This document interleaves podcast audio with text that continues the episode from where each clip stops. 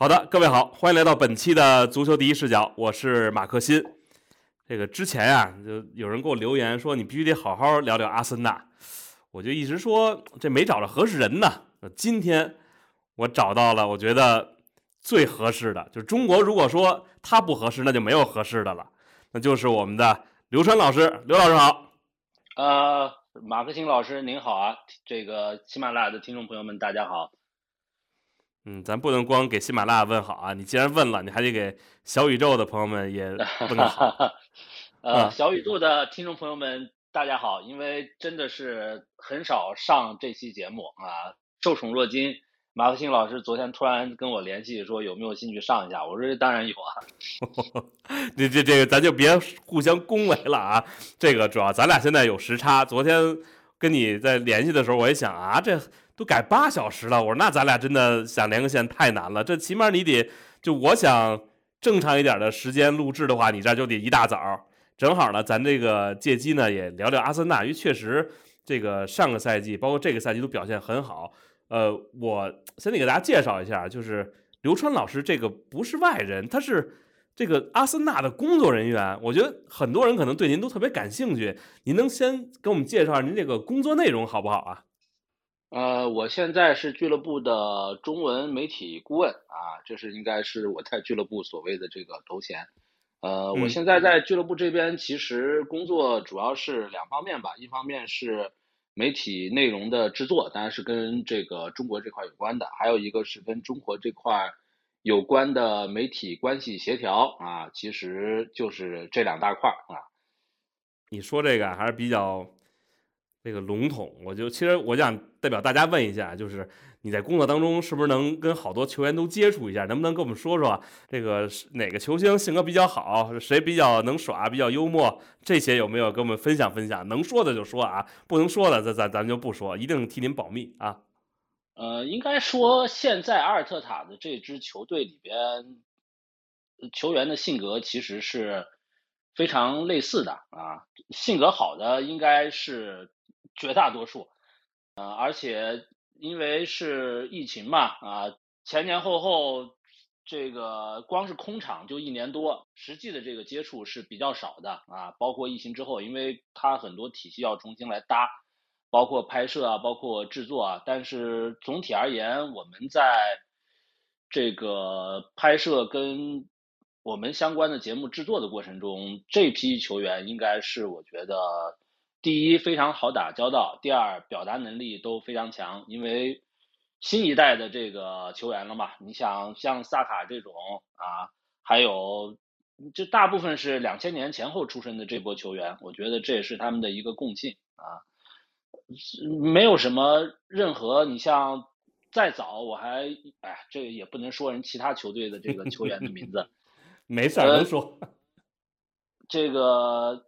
呃。哎，算了，还是不说了。说事说事 往沟里带啊，呃，就就这么说吧。去伦敦另外一家俱乐部啊，因为我们这做媒体的吧，就你说专门服务于阿森纳这一家是这么一个事情啊。但是我还是体坛周报驻英国的记者嘛，所以有时候去其他俱乐部也会有一些采访。那我们去伦敦另外一家俱乐部采访，当时是吧？这也是一个。非常大大牌的球星啊站出来，人家那边还是赞助商出面啊，呃，希望他录一条跟中文有关的这个信息啊，呃，那个球星就说不行啊，然后当然这个我这个是我只是他并不是跟我来直接这个对接来录我的内容，我当时去就是做一个差不多小的采访，甚至说是帮别人做一个这个视频采访。我也没有露面啊，我这一条做完啊，我们另外一家非常啊，这个这个这个这个大的媒体吧啊，去那儿说名字了，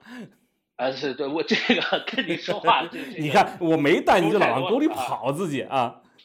对，反正人家那边就，而且这个一开始他们应该跟人那家俱乐部也沟通过，就那家俱乐部说应该没事儿啊，他们可能平时这个见见些可能没有阿森纳录的这么频繁。啊，但是人家那儿应该也有啊，就是现在嘛，这个基本上大家都会这个拽两拽两句中文，呃，但是临了了，他那块儿就说不可以啊。那这家媒体呢就说，那我们折中一下，这因为确实有的球员他，因为对于他来说，所谓的说中文其实就是模仿一些语音啊。他对你要非常信任的话，可能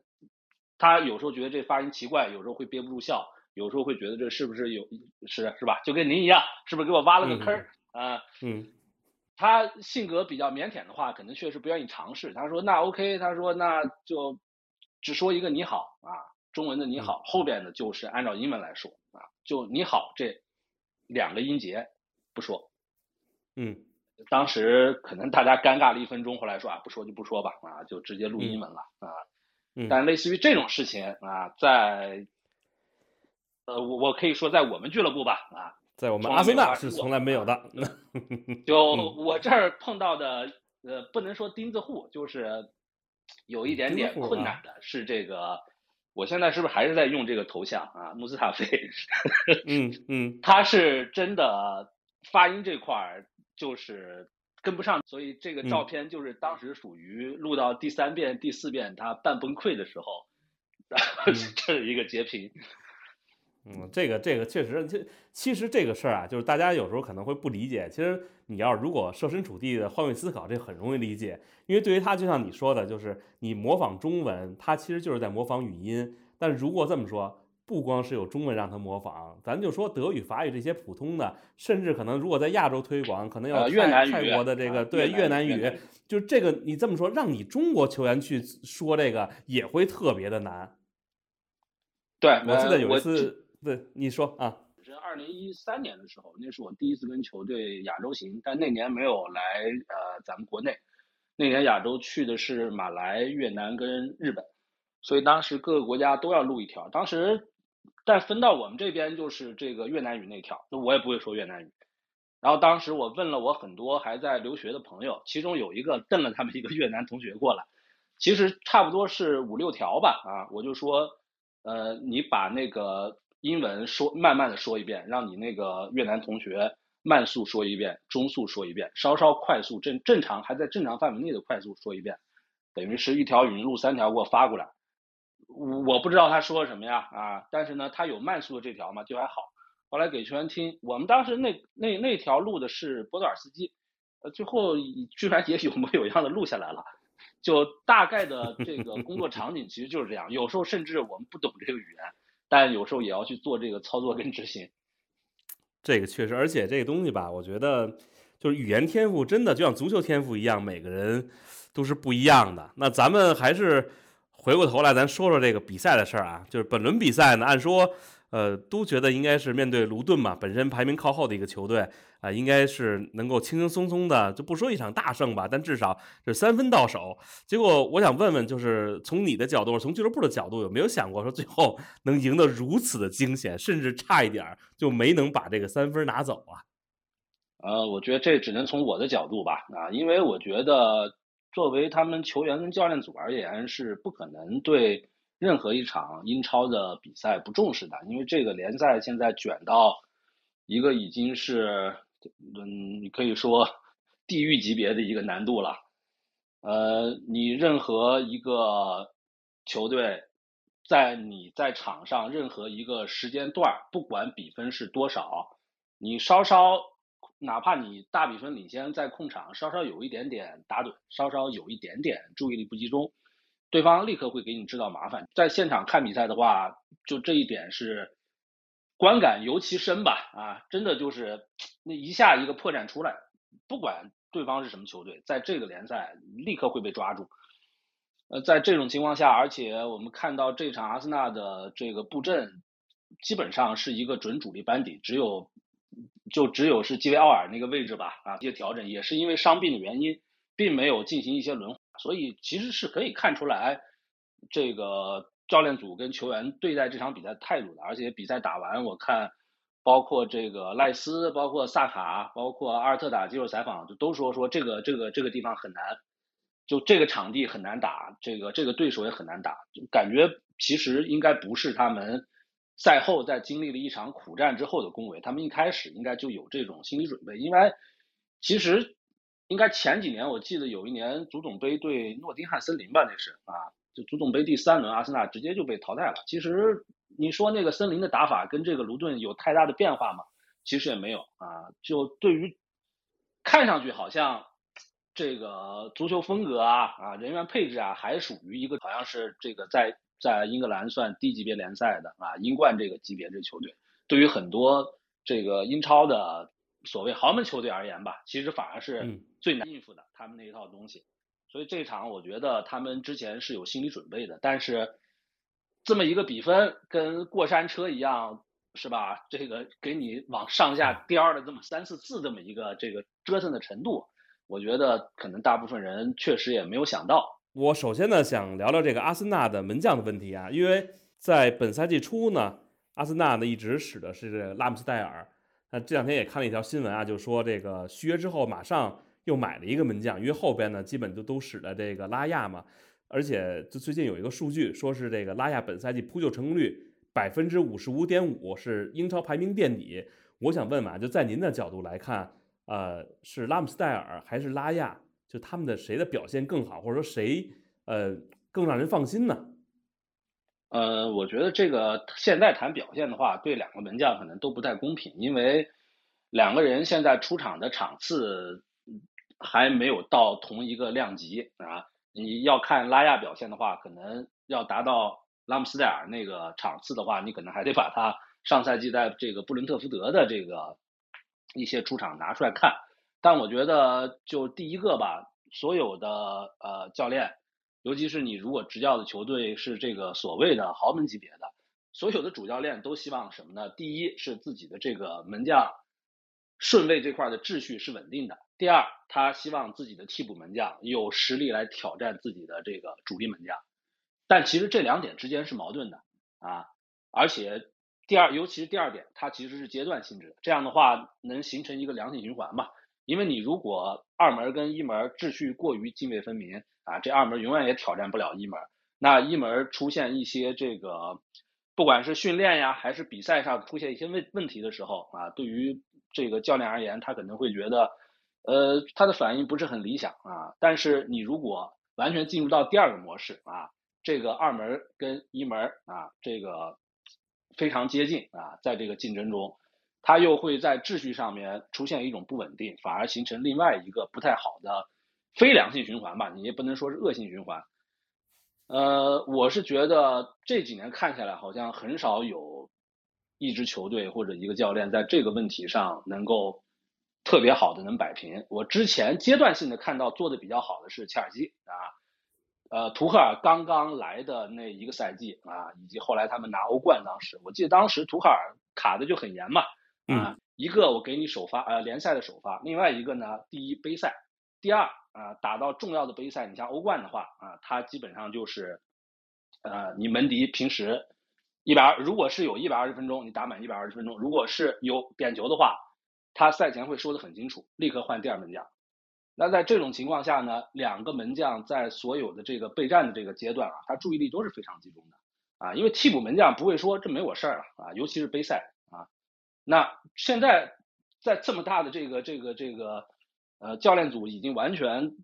这个对于足球数据的这个搜集啊，现在这个准备点球的这个这个工作量应该也是很大的。能让两个守门员在自己的这个领域，第一啊，注意力都保持一个高度集中。你像当时的第一门将门迪，他不会分心去想点球大战的事情，尤其是打这种杯赛的决赛或者是淘汰赛阶段，也是非常非常重要的。在那个阶段，我觉得图赫尔做的是非常成功的。两个门将都没有任何问题，而且都贡献了自己的那个呃力量吧，呃，但这是阶段性的啊。你到阿森纳现在这个阶段吧，就只能说啊还在一个适应啊，用他们英语的话说，还在 settle 的一个过程中。我觉得这个很残酷。足球在这个方面，我觉得它就是一个唯结果论。你拿到成绩了，现在这个阶段就是一个调整。你如果没有拿到成绩，这就是一个败笔。哎呦，这这个，如果您不说的话，我真的是没有意识到，就这种门将的这个轮换，包括为什么有的时候点球的时候要换门将，还有这么一个怎么说呢？一个技巧或者这么一个备战的一个思路。因为以前我们都觉得，那杯赛就你打嘛，那你就打到最后，可能你点球大战的都是你。那现在看，其实就是大家哪怕是作为主力门将和替补门将，也像场上的队员一样，他是有各自的分工的。呃，没错，因为当时我是印象很深，切尔西应该是那年欧冠最后夺冠，就是那个哈弗茨啊，呃，一比零战胜曼城那场比赛。赛后我记得很多呃。是那场，包括之后他们的超级杯，我记得，就赛后我记得当时还有很多球迷调侃嘛，他们当时的二门啊，我我们翻我们的翻译是叫凯帕还是科帕？凯帕是吧？呃，我想想，有叫了一段时间科帕，好像应该是科帕，因为最早好多人叫阿里萨瓦拉加嘛。对对对，因为他的名字我是记得，我被编辑纠正过，凯帕跟科帕 啊，这个这个当时一直给我。你看周刊还是？我们叫科帕吧。对对，有时候标准都不一样对。啊，这个科帕当时疯狂的在那儿庆祝，你要带入他的这个角色跟立场，你会知道他这场比赛是非常紧张的，因为一比零这个比分，包括后来那场超级杯好，超级杯他后来是不是上了？因为我印象不深了，真的是，呃，就欧冠决赛那场比赛一比零的比分，而且打到最后，曼城这边一直有机会，他是随时要准备做好这个上场准备的呀。你像他的这个注意力的这个集中程度跟这个紧张程度，而且他应该是一直在准备。现在曼城有没有换人啊？换人之后他们的这个大概率是什么？你在这种情况下，球队赢球，他当然很开心啊啊！这个你稍微代入一下，你就会知道他当时应该 手脚冰凉，肯定是有的。我，他的庆祝说：“我终于能躺惯了。”因为最近看了一个几个数据啊，还有一个就是说今年。到目前为止，阿森纳是自然点五次补时进球取胜。因为我统计了一下，本赛季阿森纳就是九十分钟左右的进球。社区盾一百零一分钟，呃，罗萨德扳平曼城后就点球赢了。第四轮主场三比一曼联，那也是在九十六分钟赖斯的进球啊，才将比分超出的。然后英超第十三轮客场一比零布伦特福德，八十九分钟哈弗茨的进球。然后最近刚刚结束这场比赛，对卢顿也是九十七分钟赖斯进球。就是总在极限时刻进球，呃，你说这是阿森纳的一种进步呢，还是说现在这比赛可能该稳稳的拿下的，很多时候他得到最后时刻才能把这个比赛拿下来呢？呃，我觉得就这个赛季啊，就是你刚才说的这几个单场的案例来讲吧，呃，因我觉得应该说是一场进是进步，因为呃，他也就呃。放到以前的话，我觉得啊，阶段性的有时候也能绝杀啊，或者那个时候绝平啊，包括上个赛季啊，这个赛季有一点不太一样的是什么呢？是打到最后这个焦灼阶段，你跟强队啊，不管是这个呃曼城啊，包括曼城呃社这个您刚才提到社区盾那场比赛啊，包括跟这个这个曼联啊，嗯，纠缠到最后一分钟、最后一秒钟啊，你这个时候能够取得进球。这个我觉得它肯定是一种进步啊啊！因为上个赛季还有一种，还有一个场景是你开场，我记得有两场比赛，一场伯恩茅斯，一场是南普敦，一直在刷新那个英超丢球的最 最快记录。对，跟当时跟当时比，那肯定是进步啊！因为当时是属于你先给自己挖了坑，然后摔进去了，到最后一分钟才爬出来啊！而且你打的是后来已经降级的球队啊，南普敦啊。呃，但是这个赛季我们看就完全不一样啊。第一是你对曼城这样的比赛，你能够有绝杀啊；跟曼联这样的比赛，你能够有绝杀啊。第二就是说，你在这个像布伦特福德，他主场的战绩是非常好的，而且大量的他知道怎么来应对这些强队啊。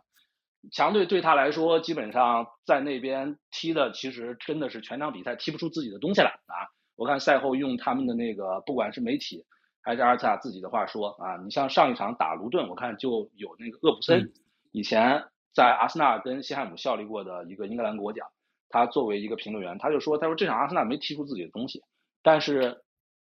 这种只要呃建立了这种必胜的信心，你每一次都能找到自己的方式，最终赢球啊，这就是最大的一个进步。我觉得他说的应该至少在阿森纳的这个赛季的这几场绝杀。确实是这么一个状况。呃，我有个问题啊，就是其实我看了看这赛季的英超，首先呢，这个补时的时间特别长，就基本上你可能补十分钟，就一场比赛你怎么着也得奔着一百分钟去了。还有一个就是最近几轮英超，我觉得特别明显，就是大比分特别多，三比三、四比三。我想知道是不是现在这个超长补时也是一种刻意为之呢？这个队员来说，是不是对他们的影响其实是很大的？因为一场比赛的时间就是平白增加了十几分钟，就这个我觉得确实很累。还有一个就是现在这个进球多是什么原因？呃，我觉得这两个其实是一回事儿吧，就进球多跟这个超长补时是有直接原因的嘛，因为你比赛时间现在直接拉长了。你相当于每一场比赛，就很多球队真的就奔着一百二十分钟去了，啊，那在你比赛时间时间拉长的这个情况下，有更多的进球，这是一个很符合逻辑的事情，啊，第二就是说这个超长补时是不是刻意为之？我觉得在这个阶段，它确实是刻意为之。这个我觉得大家其实回想一下去年的世界杯啊，小组赛阶段，所有人都不适应啊，我还听到在现场有这个解说，看到举这个。十二还是十三分钟牌子的时候，他以为是在换人，因为对补时没有举过那么两位数那种牌子，而且他也没有觉得说这场比赛有这么多的这个时间可以补。但是到了之后的淘汰赛阶段啊，包括后来的决赛，这个时间就慢慢就减少了，减少到一个大家可以接受的一个范围之内啊。嗯，我觉得现在至少在英超这块儿，我的感觉啊，其实是类似的，只是这个赛季可能是去年世界杯小组赛的那个阶段啊，因为它有一些新的规定，比如说裁判吹死球，你的，你这个这个这尤其是防守方的球员，你不能上去这个跟以前一样啊，故作干扰啊，或者我这人墙还没排好，我上来先给你踢一脚啊，这这种情况现在直接就要黄牌了，因为这个的逻辑就是说呃。你在打破这个比赛的连贯性。他现在的这个超长补时，其实是希望比赛变得更加连贯，让球员适应，知道这个事情不能做，这方面是禁区的情况下，减少有一方面的这个干扰啊，把这个比赛变得更加连贯。我是觉得，随着这边的这个尺度逐渐的形成，虽然说现在看英超裁判的这个状态好像也不太乐观，我觉得这个补时会一点一点缩回去的啊，这是我的一个认识啊。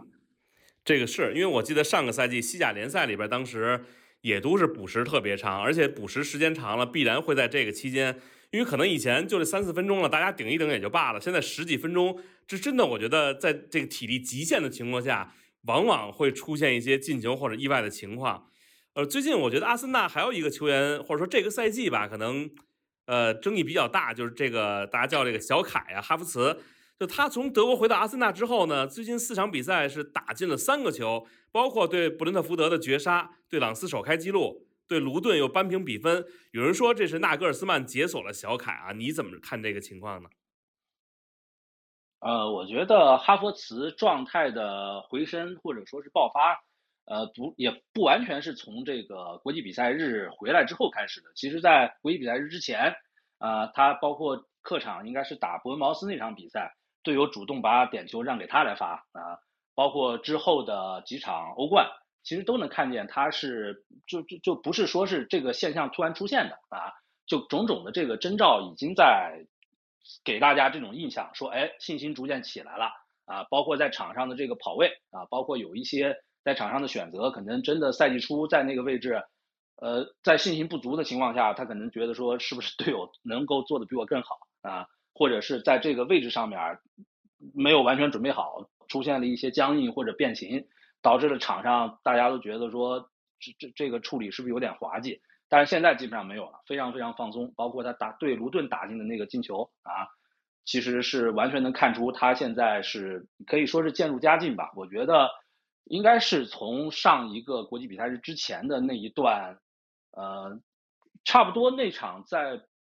对伯恩茅斯他打进那个点球，我觉得那反而是一个非常重要的节点。对于哈弗茨来说，对于阿森纳的哈弗茨来说啊，我觉得对于大部分阿森纳球迷而言，在国际比赛日之后这一个阶段，尤其这几场这三场比赛的这个爆发，大家应该是不会感觉到太意外的，因为真的是觉得这个球员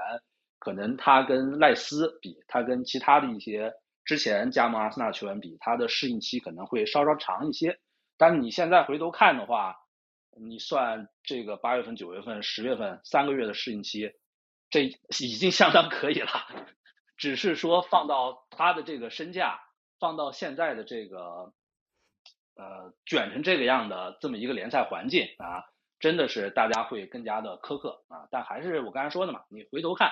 八九十，差不多三个月，十一月份他状态基本上都已经起来了，那差不多就是三个半月的一个适应期。这个对于一个新援而言，我觉得是相当 OK 的了。虽然说他之前也是在英超的另外一家球队效力啊，但是。这真的其实很不容易。这个我想问问啊，就是你看，即便是在同一个联赛效力，不同的球队，他都需要适应期。我想问，这个适应包括哪些呢？是因为是俱乐部的文化，还是打法，还是包括他生活环境？因为也都是在伦敦，所以为什么会出现这样的情况？能不能给我们讲讲这个球员？就这么说啊，就是你看赖斯今年也到了这个阿森纳，又是顶了这么高的身价，你看他就感觉就无缝衔接。所以这个一般一个球员他到了一个新俱乐部，或者这么说，一个到你们俱乐部的一个球员，他都面临着什么呢？呃，我觉得现阶段的这一支阿森纳应该相对而言还是，就只要主教练看好你，把你这个引进到这家俱乐部，相对而言还是比较呃可能容易适应的吧。啊，在。可能同级别的这个球队里边比，因为现在的这个呃更衣室的氛围啊，包括整个球队的这个一个文化已经被阿尔特塔搭建起来了，所有的人会来帮你，真的啊，而不是说这个呃像可能之前大家看到的，当然这个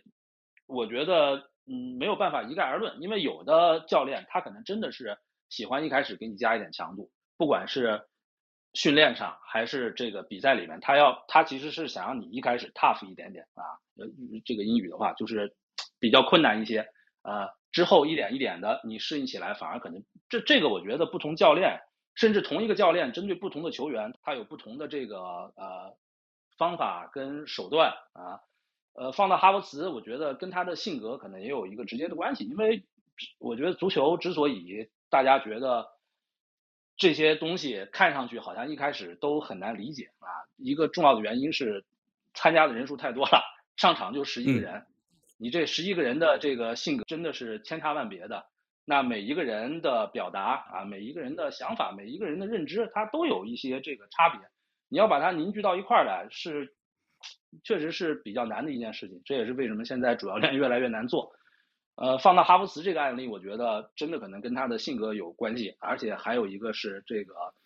呃，之前上个赛季在切尔西啊，前两个赛季吧，在切尔西，他确实这个就竞技层面的问题了。那对于很多球员而言，我是觉得你突然连打客场出去都要自己花钱了，可能突然这个都不让卖票了，嗯，这商店都关了，我觉得你不可能在完全。这个心如止水的情况下，还跟以前一样来比赛来训练，呃，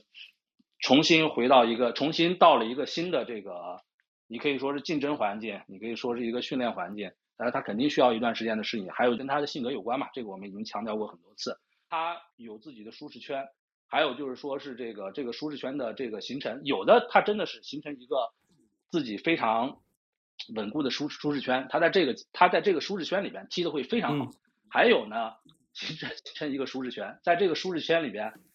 他是很舒适，但是不管是教练还是球迷，可能都不太满意 啊。呃，希望你能出这个舒适圈，再往高拔一下，会发现非常非常的难啊。这这呃，我觉得就真的是不同的球员啊，不同的这个球队，包括不同球队的这个阶段，有的真的是你只要稳住了就可以了啊，有的呢真的是我希望所有的人都打破这个舒适圈。把大家再往前推一级，这个就是前几个赛季阿森纳的一个状况。现在看的话呢，这个趋势是出来了，而且，呃，至少打到这个阶段啊，球迷也比较满意啊，可以说这个还是一个向上的一个态势吧。这个时候哈弗茨来这边啊，就这几场比赛，我觉得大部分阿森纳球迷看的还是非常欣慰的吧，啊，是能感觉到他挣扎啊，他这个这个这个自己不断较劲的这几个月啊，回报出来了。对那能不能顺便再给我们讲讲赖斯啊？因为我觉得赖斯真的，一是无缝衔接，第二一个，你说他作为一个中场的防守型球员，应该到现在还没吃过牌呢吧？就这个队员是不是一个特别大心脏，而且适应能力极强？我看还有一些评论说，这个赖斯这人也很幽默，而且呢很有担当的一个球员，能不能给我说说他们？呃，对赖斯，我觉得就真的是在现场看比赛的话，可能真的很多球迷第一次意识到这个 铲断啊这么有观赏性。啊，我觉得很多人在赖斯身上应该就真的，如果是一开始看球，真的是会意识到这一点的。他不轻易下地，他不轻易吃牌，不轻易犯规的一个重要原因是，你能看到他很快，他的加速可能比一般的防守球员呃要快一拍啊，或者不止一拍啊。那在这种情况下呢，他的身位并不吃亏，所以他不需要用一个非常激烈啊，或者是把自己伸展到极限的动作来弥补距离上面的这么一个差距，把这个球权拿回来。他有时候基本上就是。呃，他那个动作应该也很有标志性，他都不是完全的这种铲，基本因为他的这个距离离得并不远，所以基本上调整一下重心，把这个球从对方脚下深深就掏回来了。而且他介入的那一点也非常非常聪明，在现场看真的是赖斯的比赛，真的是让你觉得一个非常高级的这个后腰，至少在阿森纳这边是你很久都没有看到过了，在这个位置啊。呃，没有进球，光是看他场上的这个抢断，尤其是在这个攻防转换的时候啊，你全场退守，他往往能提前把这个位置站住，把这个球权再给你抢回来。呃，光是这一点，在现场基本上就赖斯他进了一些球在阿森纳，但是你说如果这个掌声啊，像我们选秀节目啊有这个量化的话，我觉得他百分之八十的掌声在现场吸过来的这个能量，吸过来的这个声音。还是他的这个抢断，还是他的传球啊？有时候甚至一些，你包括打卢顿第一个球啊，萨卡那边这个形成的攻势，我记得应该就是这个赖斯在后场给出的一脚这个长传转移。嗯，呃，因为不仅仅是足球领域了，因为我平时这边还在练这个击剑嘛啊，因为你知道英国这块除了几个非常少数的职业化比较强的运动。其他的运动，你业余业余运动员跟这个专业运动员是混在一起的啊。我们现在这个教练，他是带英国国家队这个项目的教练啊。他包括下面一些这个运动员，精英级别的运动员都跟我说，他们英国嘛都是球迷啊。有一个是也是我们阿萨球迷的。其实我们上周还刚刚谈到过，他说就他说就跟我们换教练一样啊，有的人可能是跟教练出去打了一场大赛。才会真正磨合到一起。他说，有的人一节训练课就磨合到一起了，而且他说赖斯就是这种情况。正好刚才你也提到了，就是这个阿尔特塔的这个执教风格，我觉得正好，哎，借这个机会吧，也跟我们聊聊主教练吧，因为他给外人的一个感受可能就是温文尔雅呀，包括也是一个这种技战术理念的一个狂人啊。就是他在日常训练当中什么样，也跟我们分享一下，好吧？他日常训练中的样子我也没有见过，因为，嗯，呃，在那种情况下，就真的是除了一开始训练摄影师能进去之外，那内部也不也是不会让你这个进去参观的。呃，这边可能最大就是欧冠吧，欧冠比赛，呃，前十五分钟会把媒体放进去啊，大家拍一些自己的这个素材啊，这个十五分钟之后啊，助理教练就把大家就请走了。所以具体训练的一些内容，可能真的，呃。在一些视频上面，大家能看到，其余的时候大家也是看不到。但是第一，他跟瓜迪奥拉那助教那几年可以看出，对塑造他这个主教练风格是非常非常关键跟重要的啊。呃，他是一个非常注重于敲细节的一个教练，因为我对他的一个认识是在我们当时疫情还在空场期间啊，那个时候现场没有球迷。呃，我们当时在媒体席上有时候要做常规报道，但有时候下边场边缺人手，会去场边帮着同事拍一些东西。等于有时候，呃，在这个内场啊，比如这个上下半场换个边啊什么的，呃，距离那个教练席稍微比较近。那个时候那一年的多，我们是可以听到教练跟球员在喊什么的。给我的感觉是他对这个细节，包括球员的这个埋位跟跑位是非常注重的啊，但是。我也只能说是在那个阶段啊，因为那个阶段他在刚刚接手球队嘛啊，很多东西他可能真的是要手把手啊，让这个球员进入到自己想要的这么一个战术体系里边。现在的话，现场恢复这个全场比赛球迷入场，我也听不到他在现场喊什么了啊。但是感觉跟之前应该应该有一些变化啊。但是至少在一开始那个阶段，他是知道自己就那两个赛季阿森纳战绩不是特别好，尤其是有一个赛季就是空场那个赛季，我是觉得他有充足的心理准备，而且他其实那个赛季的开局反而还不错，因为之前呃前一年刚呃不是前一年吧，就是那一年前一个赛季，我记得都到八月份了，在打足总杯决赛赢了切尔西，他立刻拿到了一个冠军。在这种情况下，可能有一些年轻教练会要稳一下啊，我把这套这个杯赛冠军的这个班底稳一下啊，至少把这个成绩保持在一定的这个区间里面。但是我们是能看到阿尔特塔当时那个赛季，现在回头看啊，都非常非常大胆的，因为真的是有一段时间长期不慎，现在回头看觉得都非常非常的凶险啊。但是他并不害怕求变，呃，对于那一套阵容，我是记得他。立刻大刀阔斧的就开始改了啊，引进新的球员啊，而且他之前大家发现啊，打这个足总杯半决赛赢曼城啊，决赛赢切尔西的那一套战术啊，那当时是也是三中卫嘛啊，是一个权宜之计啊，就是他手上能够有的这些牌啊，他当时找了一个最优解，但是一旦转会窗一开，他自己把自己这套东西就否了，嗯，立刻。我要进新的球员啊，我要针对性的进行大的这个改动。那在这个过程中，战绩出现的这个起伏，他是有心理准备的。我们事后看，在这个全程那一年是很难熬的。但是你翻过头来，那一年没有亚马逊的纪录片，有一个不太好的景点。之后一年是因为有亚马逊的纪录片，大家反复看，可能反复对中间的一些起伏，尤其那个纪录片进到更衣室里面嘛。虽然有人说说这个东西跟事实发生的啊又不太一样啊，又有出入什么的。但毕竟你不可能中场休息就十五分钟，你在镜头前先演一遍，自己再来一遍，真的这这也不现实嘛啊！只是说有了这个镜头，每一个人的状态可能跟平时不一样，但是那个我觉得还是一个相对真实的反应吧。我觉得那个纪录片里边，其实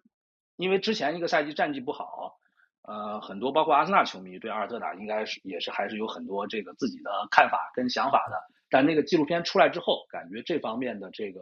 声音啊，立刻就。被扭转过来了，我觉得一个重要的原因也是大家看到了他一个真实、相对真实的一个工作的一个状态吧。嗯，那你觉得现在阿森纳在他的带领下，你觉得达到他的要求了吗？或者说他在心里可能对阿森纳的要求会是更高，就还会再去不停的调整？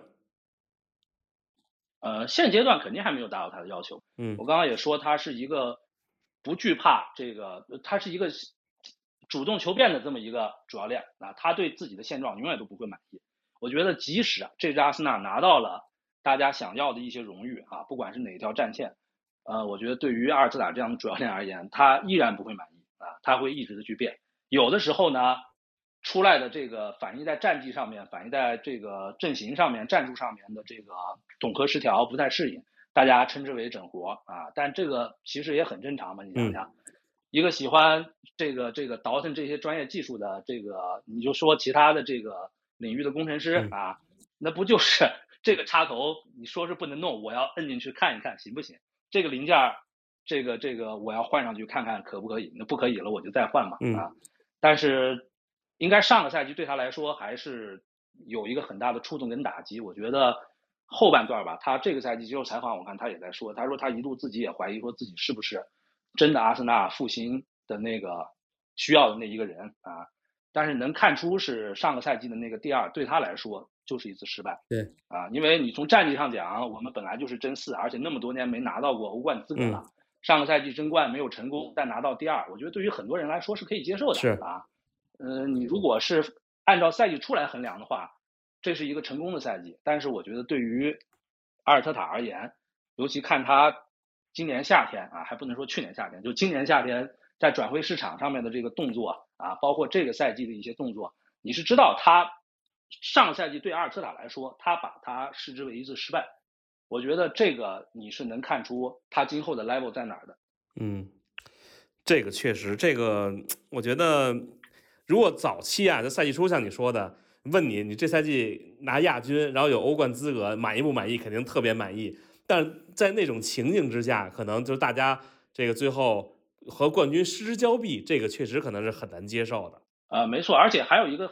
更大的问题是，你拿到这个亚军之后，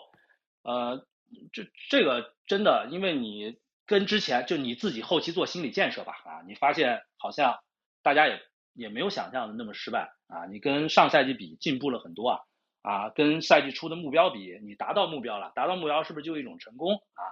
但是你的问题是你如果保，还是我们刚才提到的一点吧。你如果稳定的保留上个赛季的这一整套主力阵容，这个赛季进一步的来进化，进一步的来进步的话，对于阿尔特塔这样的球员啊，呃，不是这样的主教练啊，他应该是不太接受的啊。他要做的就是要还还就跟那年拿足总杯冠军一样，这不是他想要，他要继续的给你搞变化。那一开始这个效果不好，你整什么活儿？你上赛季不踢的挺好的吗？啊？你这怎么一就是让让莫名其妙让这些莫名其妙的人来打左后卫？但是这这个折腾对于这个教练而言，我觉得就真的大家以后可能要逐渐的去习惯。对，而且对于球迷而言，还有一个问题就是你现场的球迷，我是能非常真切的感觉到前几轮大家不知道该怎么调教对这支球队的期望值，因为你上个赛季你拿了亚军了，而且你夏天花了那么多钱。啊，包括哈弗茨这样的这个被人质疑的这个引援，当时那我们是不是对你应该这个标准跟期望放到一个更高的 level 上？因为前几个赛季真的是你像打一些弱队，最后你被人摁着打，你在领先的情况下，大家是可以接受的，没有任何问题啊。大家没有抱怨，在那个球场现场的这个声音，只会听到一直的这个加油加油加油。尤其是在扎卡那个事情发生之后，阿尔特塔当了主教练啊，前几个赛季只要战绩啊。而且这个战绩指的其实就是前四，我们要回到精英级别的这个团队里面去啊，回到欧冠。但这个赛季初你是能感觉到啊，打一些球队，呃，你的 领先优势并不大，你稍微做一些控场，你是能感觉到这个看台上面是有一些不太统一的预期不一样了，嗯，对，而且你作为一个整体，你怎么来调教大家的预期？我印象非常深的是上个赛呃不是上个赛季了，就上周打狼队。呃，二比零领先，看着非常稳。然后之后被对方进了一个球啊，开始专心防守啊，在这样一个转换的区域里边，在现场其实感觉不到太大的这种负面情绪啊，反而是控场的时候，大家可以就好好控场吧啊，你把这个这个场面控制好，别出现更多破绽啊，丢了球啊，防守啊，那就加油防守，我为防守鼓掌啊，为防守这个这个喝彩啊。我是记得当时现场有一个媒体在解说的时候，他说给我印象很深的不仅仅是这支球队球员跟球员之间的这种默契啊，他们的球迷跟这个呃球队之间的这种新的呃，你也不能说连接，因为连接一直都在啊，但是至少这种新的一种期待的这个值啊，达到了一个稳定啊，这个在现场其实是能感觉到的，因为我们可能一直会说啊。这个球队是什么地狱主场？这个气氛非常非常的这个这个啊火爆热烈酷烈啊！有的在那个看台上打大的这个横幅，给你非常非常震撼。但是具体到九十分钟，我觉得至少在英超吧啊，你九十分钟全部是那种土耳其那边那种这个所谓地狱主场那种声量的，其实并不多啊，其实并不多。而且你在这个现场，它中间是有起伏的。情况下啊，而且被对方刚刚进了一个，呃，有一点发懵啊。你现场全部在鼓噪说攻出去啊，干他啊，再进一个啊，进攻是最好的防守啊。有时候可能反而跟主教练、跟球员自己的这个想法有一些不一致的情况下，反而可能会出一些状况。但现在至少阿森纳这边的情况给人的感觉是，呃，你球迷跟这支球队啊，逐渐。是完全拧到一起了啊！至少在现场的这种情况，球迷会以球队的选择为主。我觉得咱们再说说英超的这个其他的比赛，因为我觉得，呃，上周就是曼城的这个比赛，就哈兰德被犯规，然后胡珀这个吹进攻有力，然后又吹犯规了，就这个英国的媒体现在怎么看呀？英国媒体现在已经不讨论这件事情了。嗯。你胡珀上就昨天晚上都已经执法了这个利物浦的比赛了。虽然说这场比赛还是有三个争议判罚嘛，利物浦的两个球，呃，应该是都是有一些争议的。但是媒体对那个倒觉得没有什么问题啊，因为那个谢菲联是觉得你两个球之前都有犯规啊，但是进了 VR，呃，裁判这边认为是没有。但是应该是八十六、八十七分钟左右吧，利物浦那边禁区内有一个疑似犯规，胡珀放过啊，之后又进 VR 也没有判。但那个球的话，我是看英格兰媒体大概大部分人的意见是是这这肯定是一个禁区内的犯规嘛，因为那个推人是比较明显的嘛，他也有一个发力，呃，但是没有判啊，他们也不理解为什么。呃，英格兰媒体现在逐渐也麻了啊，就你不要尝试去理解这帮 VR 跟这帮英格兰。裁判的逻辑，他们有时候没有逻辑，他们没有逻辑。其实一个重要的客观原因也是因为这个联赛的对抗程度跟这个联赛的这个呃攻防转换节奏啊，它的速度确实太快了。这个对于裁判来说，有时候就真的，我觉得你哪怕现在找一个外籍裁判团来吹吹这个英超啊，可能一开始的效果也并不见得有多好啊，因为我是觉得很多比赛看上去非常扯。你像阿森纳对那个纽卡斯尔那场比赛，我觉得第一是就直接控场控崩掉了啊，就有一个争议性的犯规啊，你去弹压纽卡那边的人，你给了哈弗茨这边一张黄牌，你给了纽卡那边三张黄牌，那纽卡肯定不干啊啊，就就在这种情况下，在在这个执法环节里边，你相对而言比较教条，谁上来跟我阿六，谁上来跟我吵，我都按照规则给他黄牌啊，那 OK，那接下来他就发现。我没有办法再维持这个尺度了啊！你这个尺度，他也不知道自己尺度在哪。纽卡那边憋着一股子气，然后那一个进球很明显是属于他们在依赖 VAR，球出底线没有呢？嗯，反正 VAR 一会儿会看，我就先 hold 着继续踢。我的判断这个时候反而并不重要了啊！你别到时候其实是呃没出我吹出了，到到时候那边还得找我，你先踢啊！反正有 VR 啊，我先 hold 着啊，你们继续踢啊，越位没有呢也一样。然后 VR 呢，这个找不着合适的这个呃，找不着他所谓的这个清晰的录像资源，把这个锅又甩回到裁判，你甩我，我甩你，这个事儿最后就就变成了这么一个奇葩的一个结果。那肯定这个这个受害方的这个主教练跟球迷是没有办法在感情上接受的这个事情。我觉得大部分。你包括之前利物浦跟热刺那场比赛，这个东西是，我是觉得很多在工作中有过摸鱼经验的人就都会说，很明显嘛，你 VR 裁判在玩手机那个时候，你连现场的这个你说这个会吗？算进还是没算进都不知道。我我我我觉得，我觉得有可能，有可能。而且你会看到那个 VR 那边，之前你还记得有一个视频，有人送外卖进来，也不是送外卖给他们送饭吧？嗯，递到那个小小黑屋里边啊，小黑屋里边，人家回头看了一眼，你回头看了一眼，你你那屏幕上面出什么事儿怎么办了？对吧？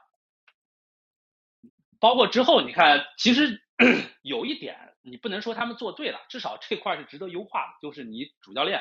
啊不是主教练，你的那个主裁判跟这个 VR 小屋里边的这个负责人沟通，